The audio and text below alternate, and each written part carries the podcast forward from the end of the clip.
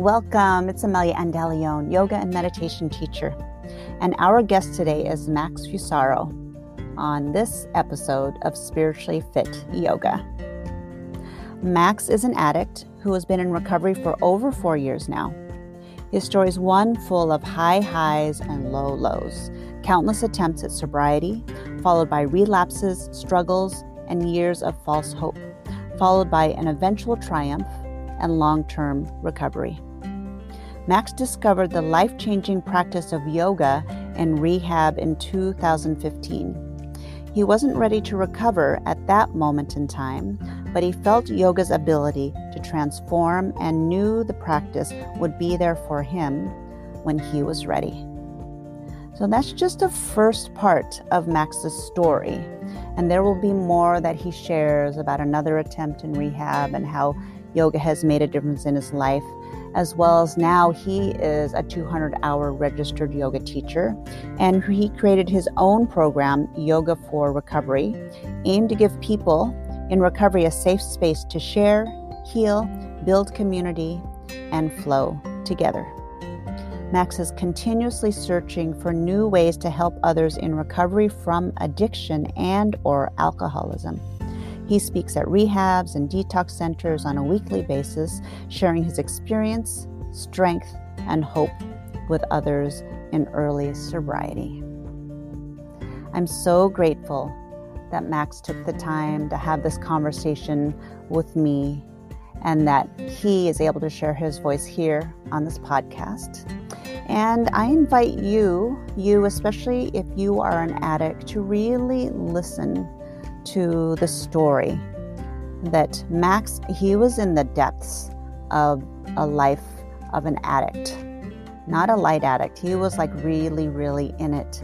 And then hear how, even after everything that he went through, how today, after four years of sobriety, he is not tempted. He doesn't think about reaching for the opiates, for the alcohol, for the things that he was addicted to, which truly feels like a miracle and not feels like is a miracle. And I love the quote. There are several great quotes and nuggets of wisdom in this episode, but the quote that I pulled from this episode and titled it, Don't Quit Before the Miracle. So that was one of the big, like, big advice that Max heard himself, and he wanted to make sure he shared that here in this episode for you listeners. And you'll hear him mention it more himself in this episode. And I'm really, really grateful. Grateful for this time, grateful for this message, this message of hope and inspiration. And it feels like hearing Max say, Hey, if I could do it, as much as I was deep in addiction, if I can do it, you can do it too. That is what is possible.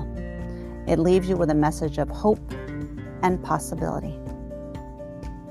As always, I appreciate you listening. Thank you for being here. Let me know how these episodes, the podcast, is landing for you. Leave a review, leave a message, reach out to me. In the episode notes, you'll hear how to reach out to Max. You can follow him, all of that will be there. And then you'll hear me again as we wrap up this episode at the very end of Max's story. Enjoy.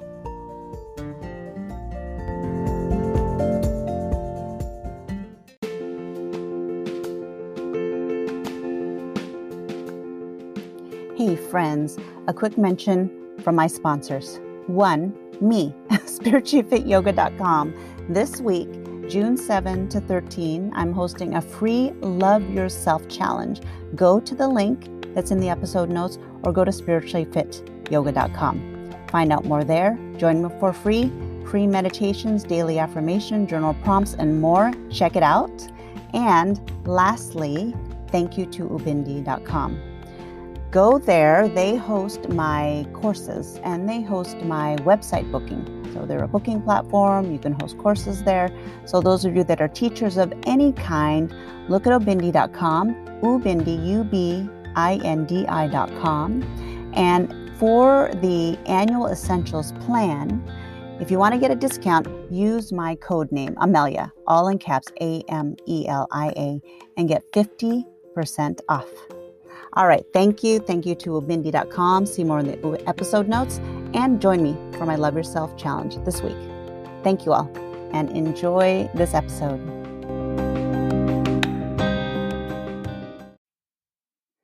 Good morning and welcome, Max Fusaro. we just had a little chat. It's like, how do I pronounce your last name? I wanted to make you, sure. So welcome. It. nailed it. Great, great, great. Oh, good morning. I know right now it's morning. It's morning for me. Um, still morning for you. And where are you at? Share with our listeners. I am in New Jersey. You're in New Jersey. Great. Mm-hmm. Yeah, and I'm in yep. I'm in California. Mm-hmm. Coast to coast. Yeah, coast to coast, coast to coast. So Max, you and I, we are connected through the Baptiste Yoga community. Mm-hmm. And I saw an Instagram post of yours that caught my eye and my attention that talked about you being in four years of sobriety. And then I reached correct. out to you and we had a, you know, we shared some texts and and I really wanted to um, have you talk to our listeners about your journey and your story and and what you've been doing and and what I often find teachers or people, you know, seeing them being so inspirational when they when they turn their pain into their purpose. You know, where they mm. from, you know, mm-hmm. the the teachings, you know, of your life experience, your personal experience, and then how that becomes your your way of service, or what we call in yoga our dharma and and that's what i'm really really excited to sit back and listen mm. to you um, to share with the listeners your story and what mm-hmm. you've been up to and um, i'm so grateful you're here me too. Thank you so much for having me on the podcast. I'm like blown away and and super really really truly humbled to be here and just just be asked to share my story is like a true blessing. So thank you so much for giving me the opportunity the platform to just speak about um, this somewhat taboo subject you know? Yeah and and i think it's a really important one because i feel like that there are a lot of people listening that could really be um, inspired and supported and and helped by your your story so I'm ready. I'm ready to listen. We're ready to listen. When you're ready, go ahead and, and share. Amazing. Thank you again so, so much. And um, to everybody listening, welcome. Thank you all so much for um, clicking play on this podcast today. So, like like Amelia had said, my name's Max Fusaro, and I'm in recovery from addiction, alcoholism. My main things were like opiates, uh, prescription painkillers. Like when you hear about that opioid epidemic that we've heard about for a few years now, like that is me. Um, when you look around, like that, that's me, the opioid, the opiate addict. And uh, I'm in recovery now. I have been for a little over four years. My date of sobriety is April 26th, 2017. So a little over a month ago um, I celebrated four years of continuous sobriety, which for someone like me is truly a miracle. You know, um, I couldn't string together more than a couple of days. And in those couple of days in active addiction, while just white knuckling it and trying my hardest not to relapse, not to pick up again, not to drink, not to drug, there wasn't one minute of those days that went by that I wasn't constantly thinking about it. I wasn't obsessing over it. I I couldn't get anything done. It was just constant thinking about where I'm going to get my next one, how I'm going to get my next one, what I'm going to have to do to get the funds to get my next one. Um, and for somebody like me to have gone four years now in a row without picking up a drink or a drug is truly a miracle. Mm-hmm. And to say that I haven't even had the thought or the urge of a drink or a drug in at least three years, again, is just evidence that miracles do exist. You know, and it's not to say that my life has been all sunshine and rainbows for the past four years. You know, I've I've lost family members. We've had this whole pandemic, the world has kind of gone haywire and and I'm sure everybody is dealing with a lot of stuff, and myself included. Um, life, just because we recover, doesn't mean life goes on pause and things just get super easy. Mm-hmm. Um, but my coping mechanisms, my way of being has shifted. And for me, I credit that to a bunch of different things. Um, I love the title of this podcast, like spiritually fit. And for me, a higher power plays a huge part in my story. And I don't believe that I really have done any of this myself. For me, it's just, it's, it's, um, kind of giving it all up to something greater than myself. Whatever you define that as, I believe that spirituality is um, very, very personal. You know, mm-hmm. I have a higher power that can be completely different than everybody else on the planet's higher power, and it's very personal to me. And your higher power can can be completely different, and so on and so forth. And we all kind of have our own thing.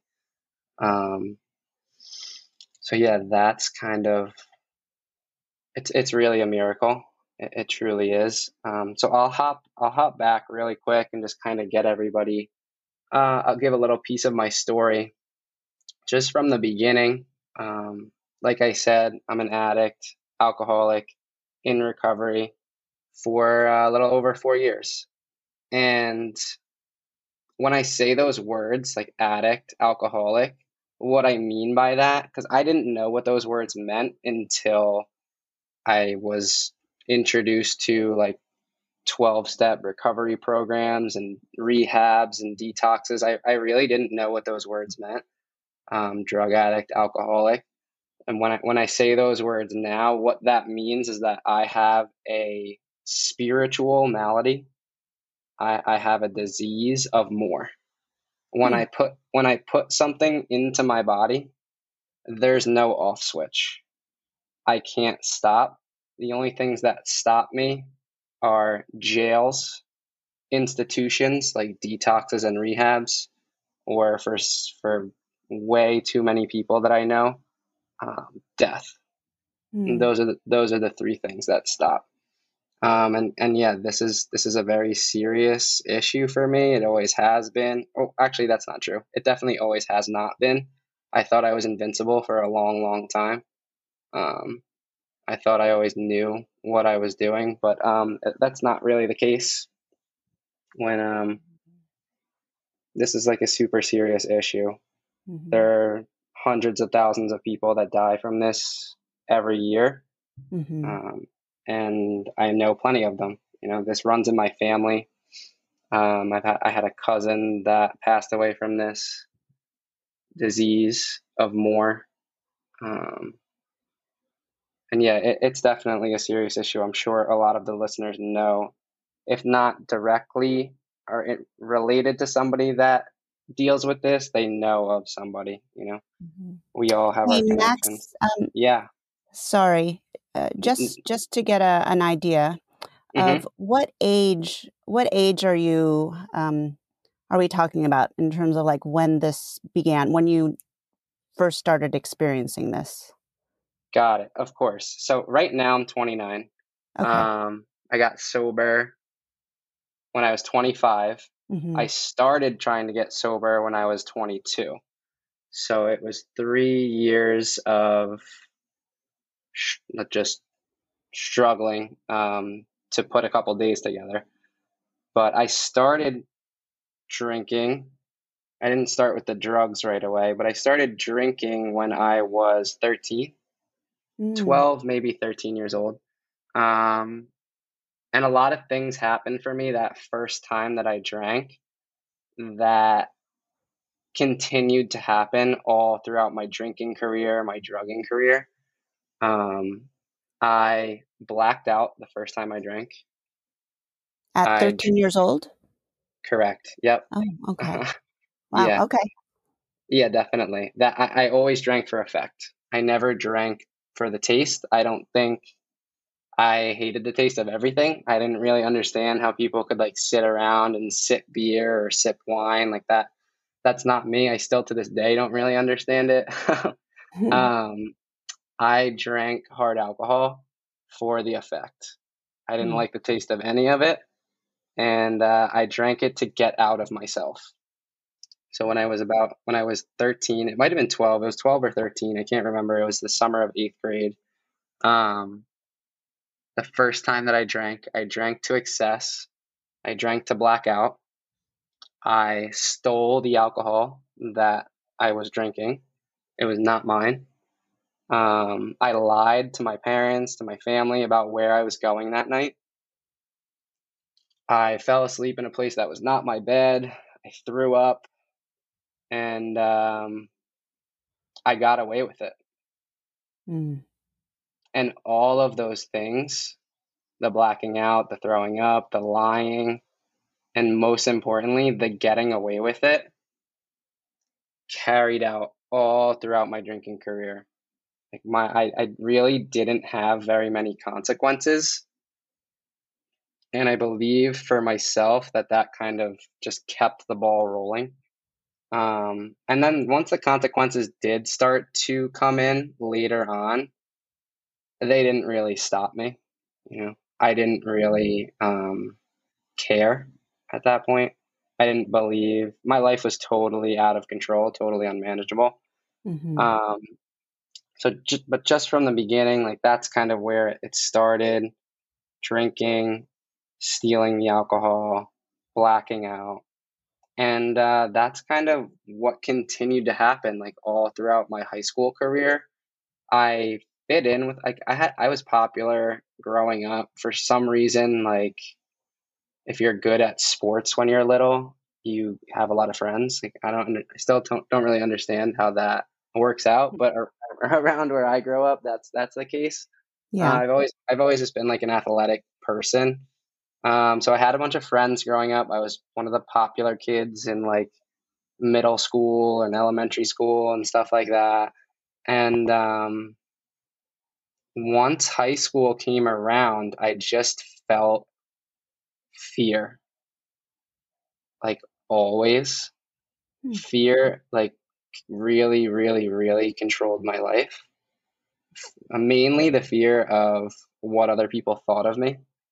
Mm-hmm. Just fear that, like, because I, I grew up this, like, popular kid, this, like, people were looking at me, you know, all the time. Mm-hmm. And, uh, and in my head, the fear of what other people thought about me the fear that like all eyes are on me like oh is my hair okay do i have something in my teeth what am i going to wear today blah blah blah blah blah all this like superficial fear really mess with my head and um, the way that i knew how to quiet that voice was with drugs and alcohol. Mm. and it really worked. Mm-hmm. it, it did. For a long time it worked. And it worked until it didn't you know? Mm-hmm. um, but it, it, worked for a long time. It really did. Um, so all throughout high school i still had those like all like eyes were on me fear of what other people thought of me constantly fear that i'm not good enough fear of failure of rejection so the, the drugs the alcohol just put me in this like numbed state where that fear went away Mm-hmm. You know, um, I had friends in high school, and I still have some of my high school friends today, and I love them to death, and like we're still great friends. Um, but I had some friends in high school where like I didn't really I saw other people making these genuine connections, like these genuine friendships. And I just couldn't get there. I don't know. I feel like I just like missed that day of school where they tell everybody how to create genuine relationships. Maybe I was just like oh. sick that day, but like I just mm. I just didn't get it. I really didn't. I could see it happening in other people and it, it just wasn't happening for me unless if we drank and we drug together that's when i felt that bond that's when i felt oh, that wow. like gen- genuine connection with people mm-hmm so that's what I sought out. I sought out people that in high school were smoking weed like me, were drinking all the time like me, were just doing the things that I thought was how I could create genuine connection with people. Um, so that's that's kind of how that went for a long period of my life, all throughout high school, and it worked for a while. It really did. Mm-hmm. Like I made some good like we had fun. I'm not going to sit here and say that I never had fun drinking. Like I never had fun drugging. Like that's just not true, you know. I had mm-hmm. some fun. I really did. But um but yeah, then then the consequences like I got into college and again I surrounded myself with those same types of people, the people that um the people that like to party you know, the people that like to drink like me, which included blacking out all the time, the people that like to smoke like me, which included just smoking weed 24 7, the people that like, like to experiment with other things, like that's when the other drugs started to come into play. Um, the uppers, the downers, the cocaine, the opiates, the all like everything is that's kind of where that started to come into play. And I, I would surround myself with these people that um, that I knew wanted to do the same things that I wanted to do. And that's not to say that those connections weren't real; they very much were. And I still have friends from college that uh, that I love, like to this day. I really do. But there are some others who it was, you know, I, I had I call them like drinking buddies, using buddies. Like we were, we weren't really truly friends. We were just getting high together. We were just drinking together. You know. Mm-hmm. Um, and uh, and yeah, in college things started to get a little out of hand. They really did. I was high, like pretty much high twenty four seven, whether it be smoking or smoking weed or anything else. Just high all the time, drinking to black out at least three, four, sometimes five nights a week. Um, and yeah, just going through the motions, kind of like a zombie. Um, not really not really knowing what was going on, just kind of floating through and uh, just living. My purpose was to get messed up, was to drink, was to drug, was to just get out of myself, you know, because that's when I felt the best. Mm-hmm. Otherwise, this just like fear, this anxiety, this feeling of kind of like impending doom was just on me mm-hmm. unless I could drink it and drug it away. You know. Um, so that's kind of the college experience. I uh, I graduated from college, and um, I graduated. Let me, let me ask you how how do you how do you function in college when you're high mm. twenty four by seven? That's a great question. I didn't really. that is a very good question. Um, I didn't really function that well, you know. I uh, I mean my my GPA was solid enough. I think I graduated with like a 3.2. Um, I went to St. Joe's University in Philadelphia, like a pretty decent school, and um, I graduated with a finance degree and an economics degree. Like, yeah, I I, I functioned um, well enough, like just enough to skate by. I knew I could do like the bare minimum to do like get decent grades. Um, and mainly I cheated a lot, honestly. Mm. I hmm. cheated on a lot of things. We today have these things in our pockets all the time, these cell phones that are basically computers. Hmm. And uh, I was able to get away with a lot of stuff. You know? Wow. Us, like they say it all the time, like drug addicts, alcoholics, we're not dumb people. Yeah. You know? We're uh, we're pretty crafty and and um, able to figure our way into and out of a lot of things. Mm-hmm. And uh, that's what I was able to do. So I, I, uh, yeah, that's that's kind of the way that I did it. I found the easiest way to get through something, and if that meant I had to, I would use like study drugs, Adderall, Vyvanse, like ADHD medication. If I needed to if I needed to do that to cram for a test and just try to remember everything for three hours, dump it onto my test sheet, and then walk out, I was able to do that too. Um, yeah, so that's kind of how I got through it, whether mm-hmm. it be mm-hmm. cheating, whether it be cramming, um, just kind of like the easiest, softest way to get through anything was the way that I was going to find. Wow. Yeah. Yeah. And then somewhere along the way, there was a a wake up call or something that. Mm-hmm. For sure. Yeah. So that came after college. I graduated college, and um, I graduated, like I just said, by uh, finding the easiest way through. And gratitude just was not a. It just wasn't in my vocabulary. It was not a word in my vocabulary at the time. It really was not. Um, I was grateful for pretty much nothing. In reality, I look back now and I had everything. I really did. I was healthy enough. I mean, I was drinking 24 7 and drugging 24 7, but I was healthy. My body has always been way too good to me. Um, I was healthy. I had a roof over my head. I had money in my pocket. I had food.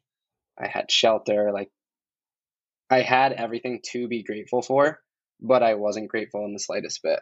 Um, and that's kind of like the addict mentality. It's very selfish. And um, I began to throw myself a pity party after graduating from college because I moved home. Um, I was living in Philadelphia for college, and I moved home with my parents afterwards. Um, and I didn't have a job in lined up in like the field that I studied when in reality I didn't really study like I said I kind of cheated on everything so I don't know like what I was thinking at the moment but um but I start to like throw myself this pity party in my head. It's like poor me like I don't have anything. I don't have this job. I don't have this and that. I was in like a cup like some sort of relationship in college and that kind of went haywire and and I just start throwing myself this pity party, you know, this uh, this poor me attitude, and um, it began to kind of spiral after school, and that's when I got into opiates, like prescription painkillers, and that's kind of where my story takes off, um, and takes off in the downward direction, kind of like a downward spiral, pretty quickly. Mm-hmm. Um, I was super depressed and. Uh, and yeah, I start using these opiate painkillers because while living at my parents' house, it's not really okay to be like blackout drunk and smoking weed all the time. Like those things smell, and I'll act like a like I figured I'd be I'd be I'd get caught very quickly doing that all the time. So I uh, I switched over to these little blue pills that I knew I could sneak around and uh, and yeah, my life kind of went down pretty quick. I told myself I was just going to do them on the weekends to start, and then the weekends turned into weekends and Wednesdays, and then weekends and Wednesdays turned into every single day, and then I'm never going to do them before noon, and then I'm doing them right in the morning when I wake up, and then it turns into 24 7 right away. Like that's just the addict in me, and um, it's 24 7. Probably within like two weeks, I'm ripping and running and uh, off to the races, mm-hmm. and I mm-hmm. can't stop I'm like physically addicted, mentally addicted. Um, I can't stop for the life of me. The only thing that stopped me, like I said earlier, was the three things that stop any drug addict alcoholic jails, institutions, death. So for me, this time it was institution. I went to a um, I went to a detox facility so I was, I had no intention of going. I didn't think anything was really, really wrong in my brain, in my addict brain, while all this is going on, while I am t- getting high 24 7 and lying and stealing and manipulating and cheating and robbing and, and everything um, under the sun. While I'm doing all this in my head, I'm telling myself, I can stop anytime. I know what I'm doing. I've got this all under control. If I really wanted to stop, I can. In reality, that couldn't have been further from the truth, but that's what was going on in my head. Um, I can manufacture BS on one side of my head, and then the other side of my head buys it. You know, so like I can. I'm a very good. I was a very good liar to other people for sure. I, I knew how to spin a story just to get what I wanted, very selfishly. Um, but at the same time, I was the best liar to myself. I was able to convince myself that I've got this under control. I don't have I don't have an issue. I can stop if I really want to, but I just don't want to right now. Mm-hmm. Um, and that couldn't have been further from the truth, but I was pretty good at convincing myself that. So I um, my introduction to kind of treatments, rehab, stuff like that came when I was 22 and I was living with my parents and um, I was taking money from them while living there. And um, I didn't have enough money to support my habit, and I was um, I would do anything to get get the next one. And just in that mindset, it's like it's not like I wanted to do it. It wasn't a want. It was I needed to do it. Like I physically need this to survive. It's not like I wanted to. Like I knew it was wrong. I knew what I was doing was wrong. I knew stealing was wrong. I knew lying was wrong. I knew manipulating was wrong. Like at my core, I knew it wasn't the right thing to do, but I needed to do it just to survive. Mm-hmm. Um, one, because I was physically addicted. Like if I stopped taking these drugs, I would sweat, I would shake, I would my bones would start to ache. I would I felt like I had arthritis all throughout my body, and I felt like my my bones were crawling out of my skin. Um, so physically addicted was a, a portion of that. I had to do it, and then mentally I was just obsessed. I couldn't get it out of my head. Mm-hmm. Every second that I wasn't high, I was thinking about getting high. I was thinking about how I was going to get the money to get high.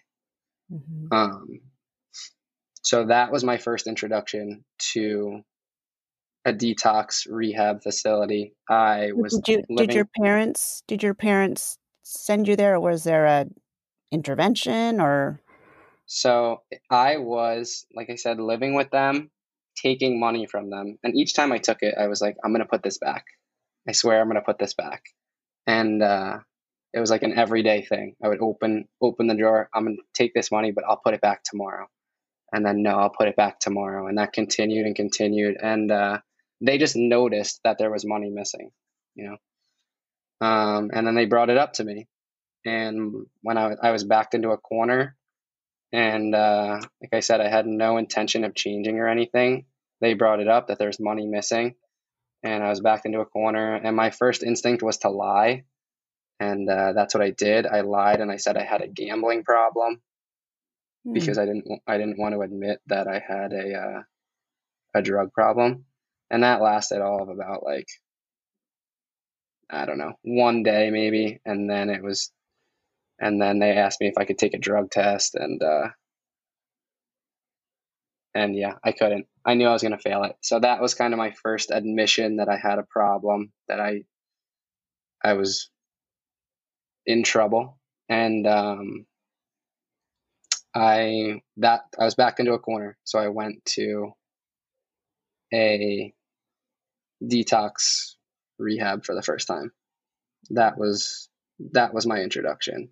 Um, I just got caught, you know, and if I didn't get, like I said in the beginning, like a lot of things that happened all throughout my career is I didn't get caught, and up until that point, I didn't get caught. Mm-hmm. Um, so that time I did, and uh, I went to a detox, and I really had no intention of stopping.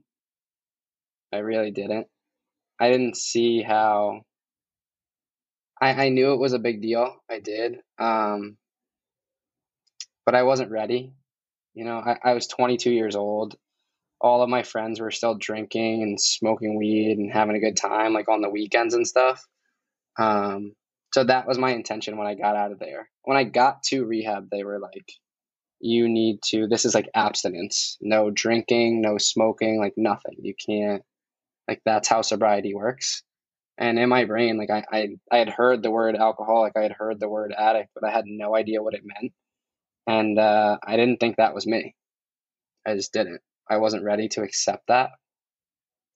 What I wanted to do was when I got out of there, when I got out of detox, I wanted to continue to just drink beer and smoke weed like I see all my friends doing, you know, like Like I could do that on weekends, just drink some beer, smoke weed, and like have fun with my friends. You know, that's that's what I wanted to do at 22 years old. I didn't think I thought everybody was being a little dramatic that I had to uh, stop everything and be sober forever. You know, um, I I wasn't ready, so I got out of there not knowing that I was an alcoholic, not knowing that I that I am a drug addict, and that I don't have any sort of control over anything. Once I put something into my body, there is no control. I can't like if I could just drink beer and smoke weed, I would have.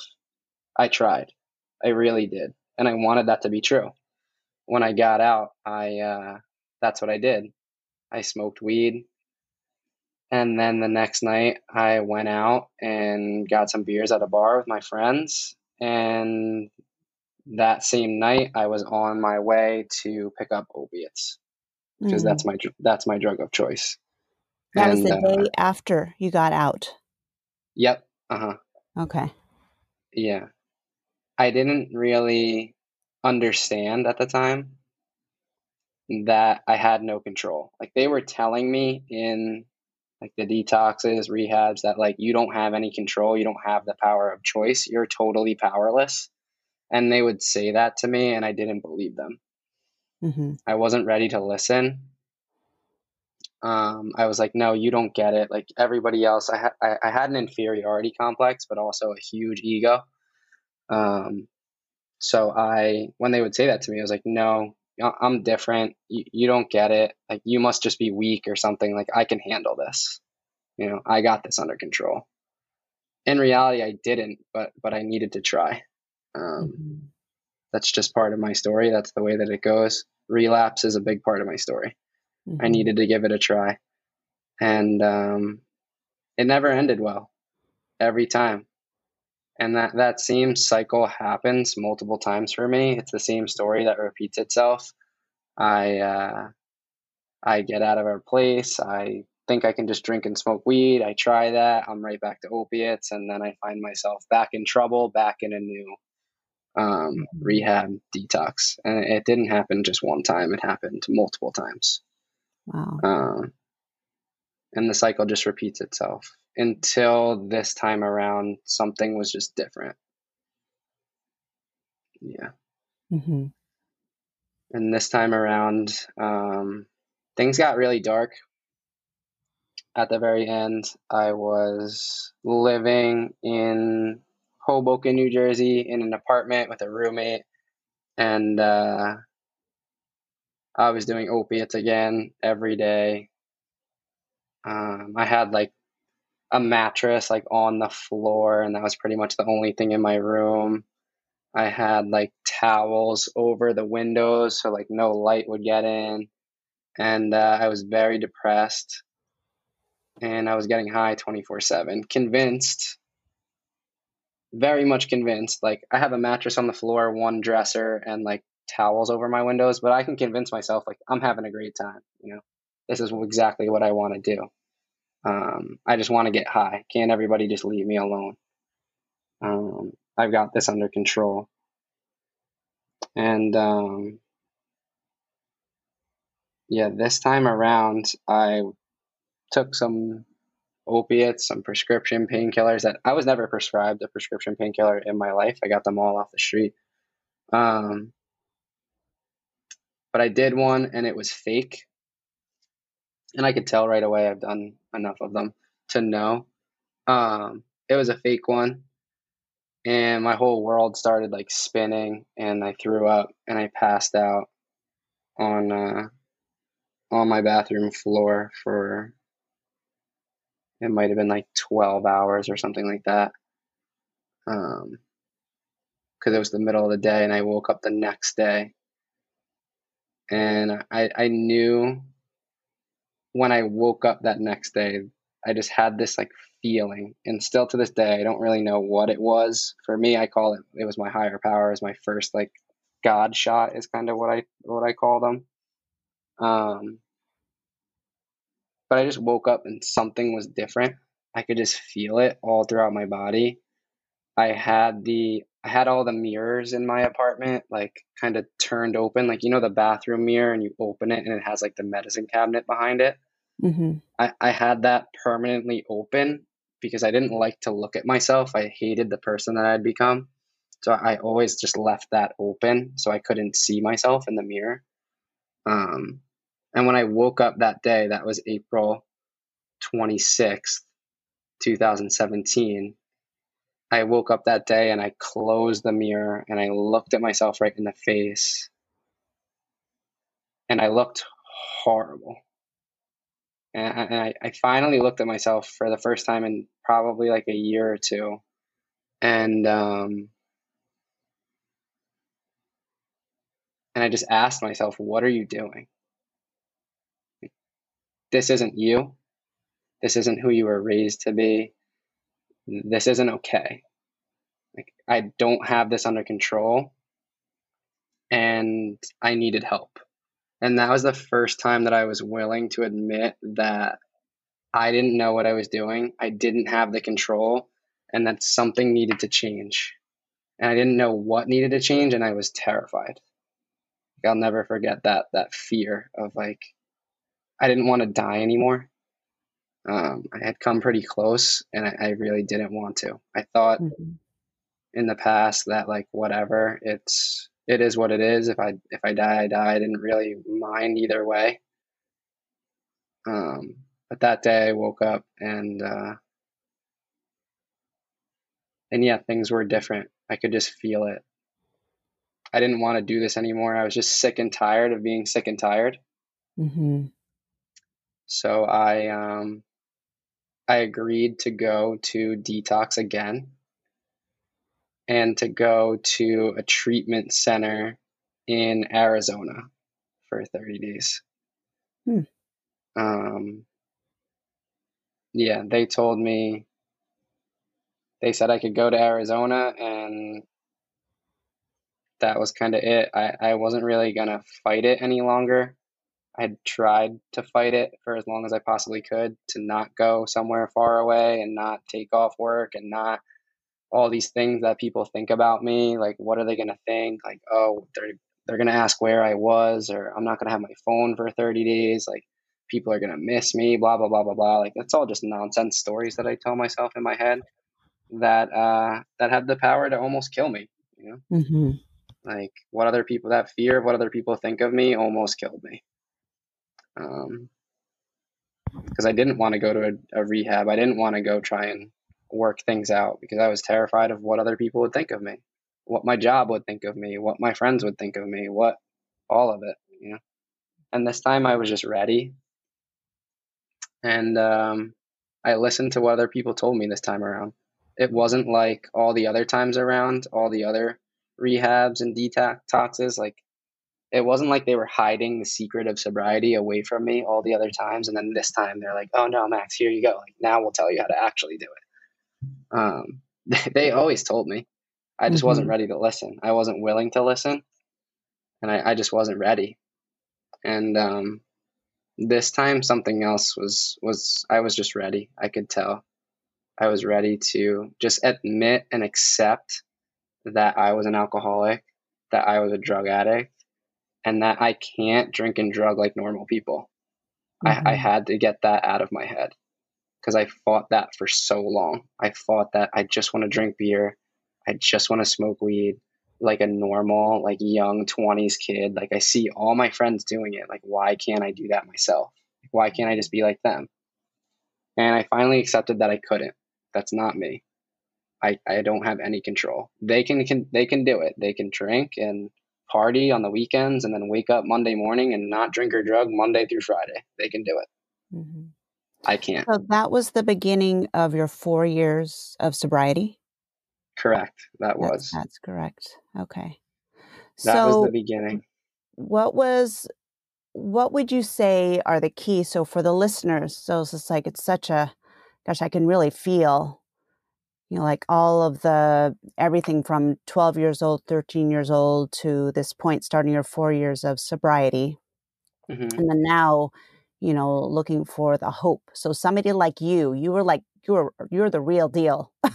Mm-hmm. You are you are not like your friends who could smoke weed and drink beer and be okay. You are you're an ad- you're an addict, and yet you are able to stay sober for four years. Mm-hmm. So what is it? What has what has made it possible for you to stay sober for four years and say that you you don't even feel tempted anymore? Mm-hmm. Right? Correct. Yeah.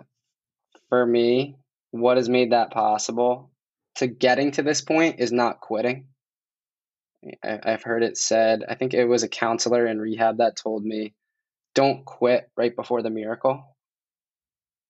You know, so you don't really know when that day is going to come. Like I said, I struggled like on and off going to detoxes and facilities for from 22 to 25. Like I, I couldn't string together very many days sober. And um, I kept failing and failing and failing and failing and relapsing and getting high and and I, just kept trying to to just do it on my own to just white knuckle it and just figure it out. Um, and what I didn't do is I just didn't quit on my life. I Mhm. came close very many times. Um, but what I would say is like, don't quit right before the miracle. You never know when you're going to have that experience. For me, it was April 26th. Like I, I, I did some drugs and I fell out kind of feeling one way in this one mentality. And I woke up the next day feeling completely different. I had had like a psychic change, like, like a, a monumental shift in my, in my perspective, in my outlook, in what I wanted to do and Mhm. how I was feeling about my life in general. So what I would say is is don't quit before the miracle. Don't give up. Keep trying. It is possible. Recovery is possible. It's not easy, but it's pretty simple.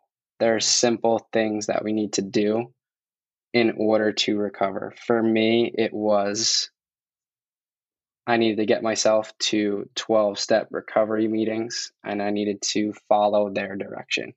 Mhm.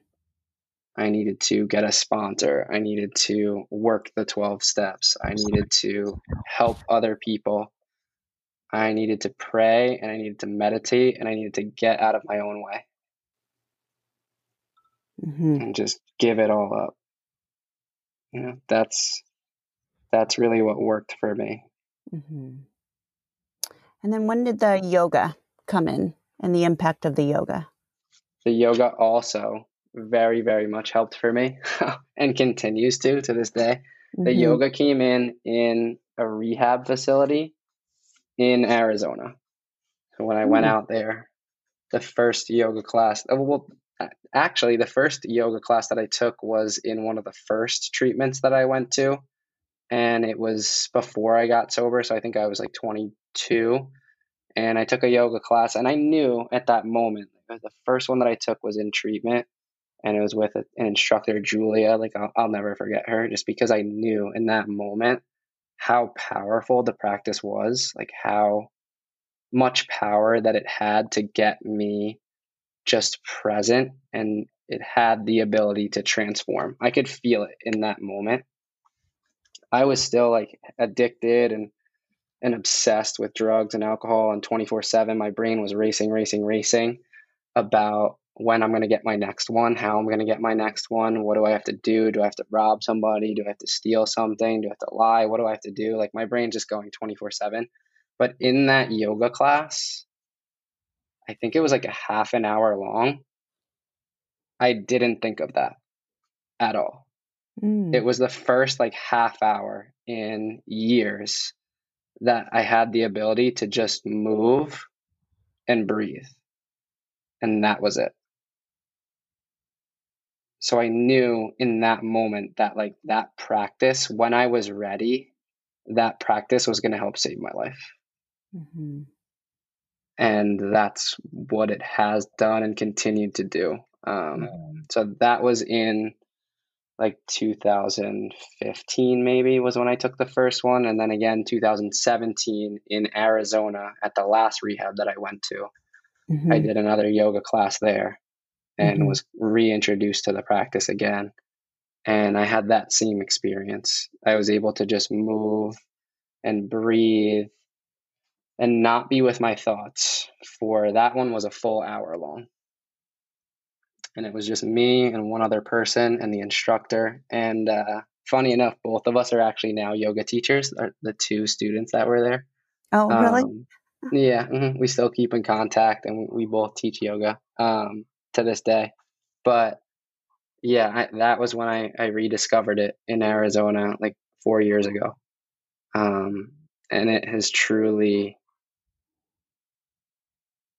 yeah, helped save my life. I was um, still kind of figuring things out in early sobriety. I didn't really know what to do. I like my friends were all drinking and stuff, like all my old friends. So like I couldn't really hang out with them in the beginning because I didn't want to be tempted. I was kind of like sheltering myself away. I wanted to just do the next right thing and just like like do what I had to do in order to not die. And for me, mm. for me that was like I can't I need to protect myself. I need to just do the right things. Started like exercising and stuff and and going to meetings like like 12 step recovery meetings and things like that, and just continuing to do the next right thing. And along that path, I went with my sponsor to where I teach now, which is Hot Yoga Revolution. In we there's two studios. One is in Cranford, New Jersey, and the other one is in Metuchen, New Jersey. Um, and that first class that I went to, I'll never forget it. I'll never forget the teacher. I know exactly where I was in the room. It was packed with like 50 people, and hot power yoga, Baptiste yoga. Like it was incredible. And, um, and I walked down the stairs after the class and then I got to the parking lot and I walked right back up the stairs and I bought like a 20 class card right away. And then I went and it, it, it just had like such a profound impact on my life. The sense of community, the, all of it the sweat the heat the power the like transformation of the methodology in my head like i needed every single bit of it mm-hmm. and i mm-hmm. loved every single bit of it mm-hmm. and i got that 20 class card and when that ran up i got another one and then um and then when that ran up i did teacher training i jumped right in i think i did 40 classes in like 40 days and then i did teacher training like right away oh, i knew like that at that moment, like I just knew. I was like, I know this has the power to help so many people. It's helped me tremendously, just like that hour a day, this community, just like the most loving, kind, accepting people. Like just the best people on earth. Mm-hmm. And I'm mm-hmm. very bi- I'm very biased, but like Hot Yoga Revolution, like that's where like those people literally saved my life. They they uh, and they continue to do daily. Um, and I knew that like, that's what I needed to do. That's what it, it was just like like called to it, kind of pulled towards it. Mm-hmm. Um, again, like a higher power moment, just like just jump in, just and that's that really wasn't me to just like take the leap, you know. Mm-hmm. Uh, and, and, that's kind of what I did. I just took the leap. I didn't really know what I was getting myself into. Like 200 hours, like that seems pretty long, but here we go. and uh, and um, yeah, it definitely altered the course of my life. Mm-hmm. It was, um, and I knew that like this practice has such a power to transform, and that other people, especially those in recovery and struggling from addiction and alcoholism, like it, it had, it's so powerful, and it, it it's so uplifting and empowering, and for people like myself when we're so like beaten and broken and down on ourselves and and just like the self-esteem the confidence is not there this practice really helped me build myself up mm-hmm. and the mm-hmm. community really helped me build myself up and like loved me until i could learn how to love myself right you know um yeah and you created a yoga for recovery class correct, correct yeah mm-hmm. mm-hmm. yep so i um I've been teaching since when have I been teaching? I've been teaching for a little over two years now at Hot Yoga Revolution. Currently, I teach like four classes a week. Um, two of them are live stream, two of them not. Uh, well, they're all in studio, but two are kind of both ways. But um, I created a yoga for recovery class, and it was a 90 minute in total class. And yoga for recovery was recovery in the broadest sense of the word. So for myself, I'm recovering from addiction, alcoholism. There were other people that came to those those classes that um, that were in it for the same thing: addiction, alcoholism. There are other people recovering from anxiety, recovering from depression, recovering from eat, eating disorders, PTSD, really anything. So recovery in the broadest sense of the word. We were just including, inclusive of every single person. Um, and those classes were 90 minutes. The first 30 minutes, we would read out of, I'm sure if you've been to Baptiste programs and in the world of Baptiste yoga, we would read a passage from the Journey to the Heart book by Melody Beattie. Mm-hmm. So we would flip that open, read a random passage. Wherever the page fell, the page fell. Um, we would read a passage from the book and just go around in a circle, kind of sitting on our mats, talking about how we relate to the reading, how it relates to our personal recovery journeys. And then after those 30 minutes, we would do 60 minutes of heated power yoga. Nice. Mm-hmm. Mm-hmm. Yeah, and and currently, and and that class, I know had a profound impact for myself, for a lot of other people. Uh, for me, it, it, was a great way to um, to help share the practice, to help share, just create a safe space for people struggling from whatever they're struggling from, to show up and just talk about it. And um, and I know the power of community. Like that, they say the opposite of addiction is connection, and, and that has been very true for me. Um, when I was in active addiction, I was very alone and secluded and living in my own little bubble.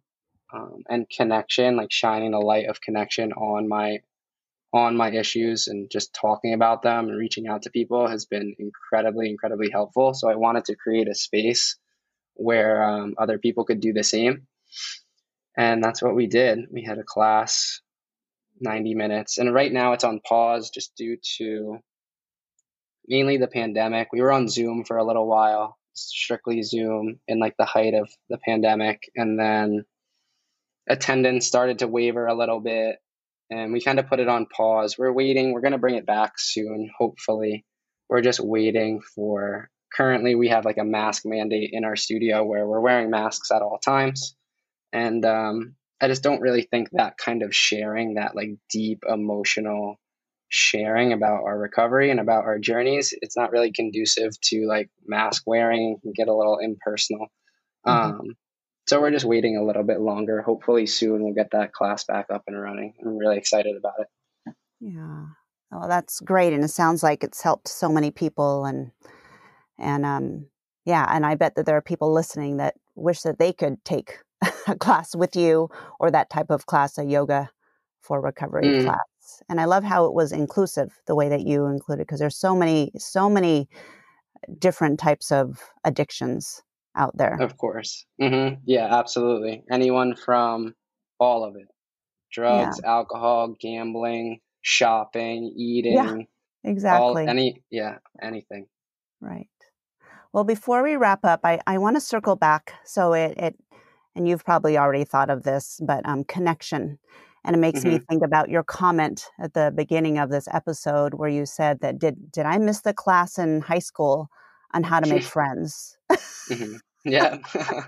and I know I, I feel like I've had that thought at times and um and how all of us want to be have that sense of connection and that sense of belonging and you so much to the point that you you thought you could find it taking drugs and instead now there's ways to other ways to find it through your higher mm-hmm. power mm-hmm. through these yoga classes um, through changing your mindset and um, yeah, connection. I love it. Say that again. What did you say? Connection is the, you just said Con- something earlier.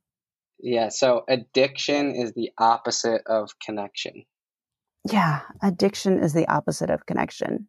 Yeah. connection, connection is the opposite of addiction. Mm-hmm. Either mm-hmm. way. Right. Right. Yeah. Well, Max, thank you so much for sharing your story and and and also sharing, you know, what some of the keys have been for you to stay sober and congratulations staying sober for over 4 years. And I always like to Thank wrap up the episodes with asking uh, what are three ways you would suggest to our listeners to stay spiritually fit? So for me, the three ways to stay spiritually fit. Number one for me is pretty simple. It's it's prayer and meditation. Um, I I was told in early recovery that prayer is me speaking to my higher power, and meditation is me listening to my higher power. Um, so anything from for me like simple prayers, especially in the beginning. I didn't even know what a higher power was when I was coming into recovery. Like I had no connection in the slightest bit. So just kind of building that, staying spiritually fit by just waking up and saying thank you. Like, thank you for waking me up this morning. Thank you for getting me through another day. Just thank you. Um, and just asking for like the strength.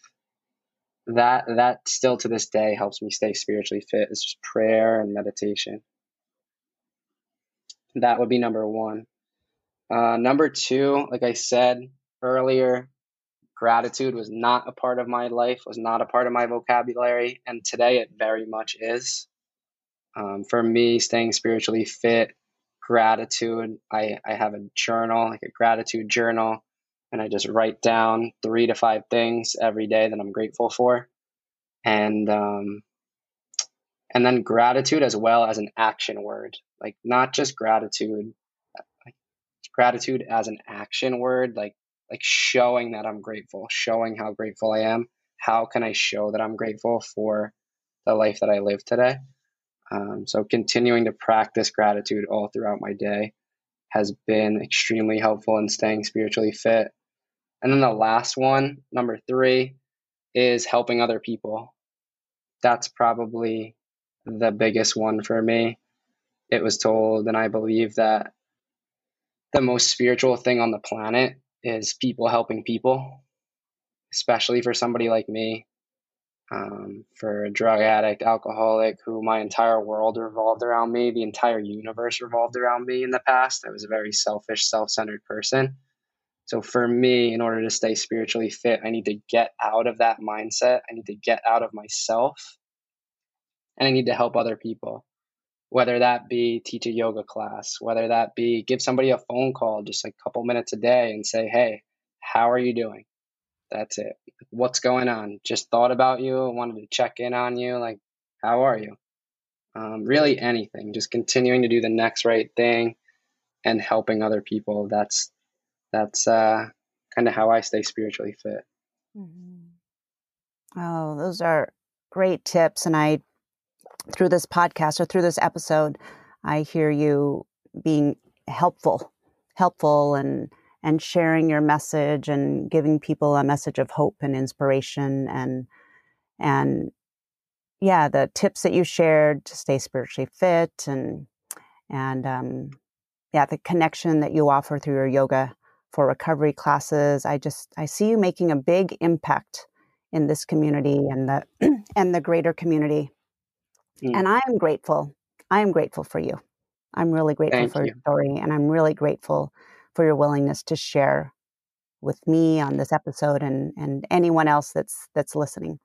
And then I'll put this in the episode notes. Um, but how can people reach you?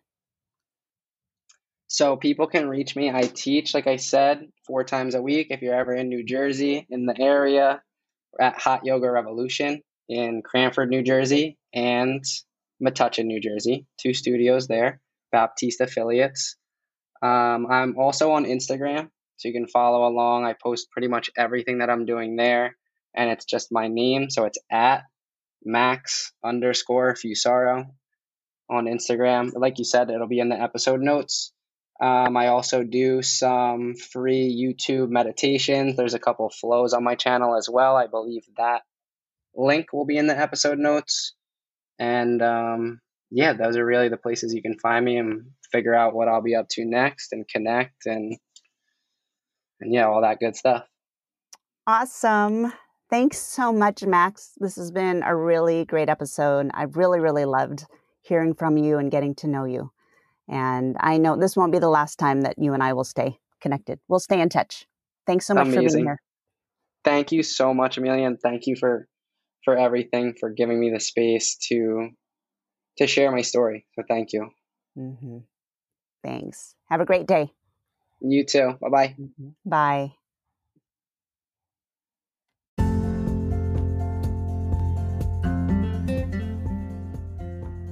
Wow, wasn't that amazing? Thank you so much, Max Fusaro, for your story and for being so inspirational.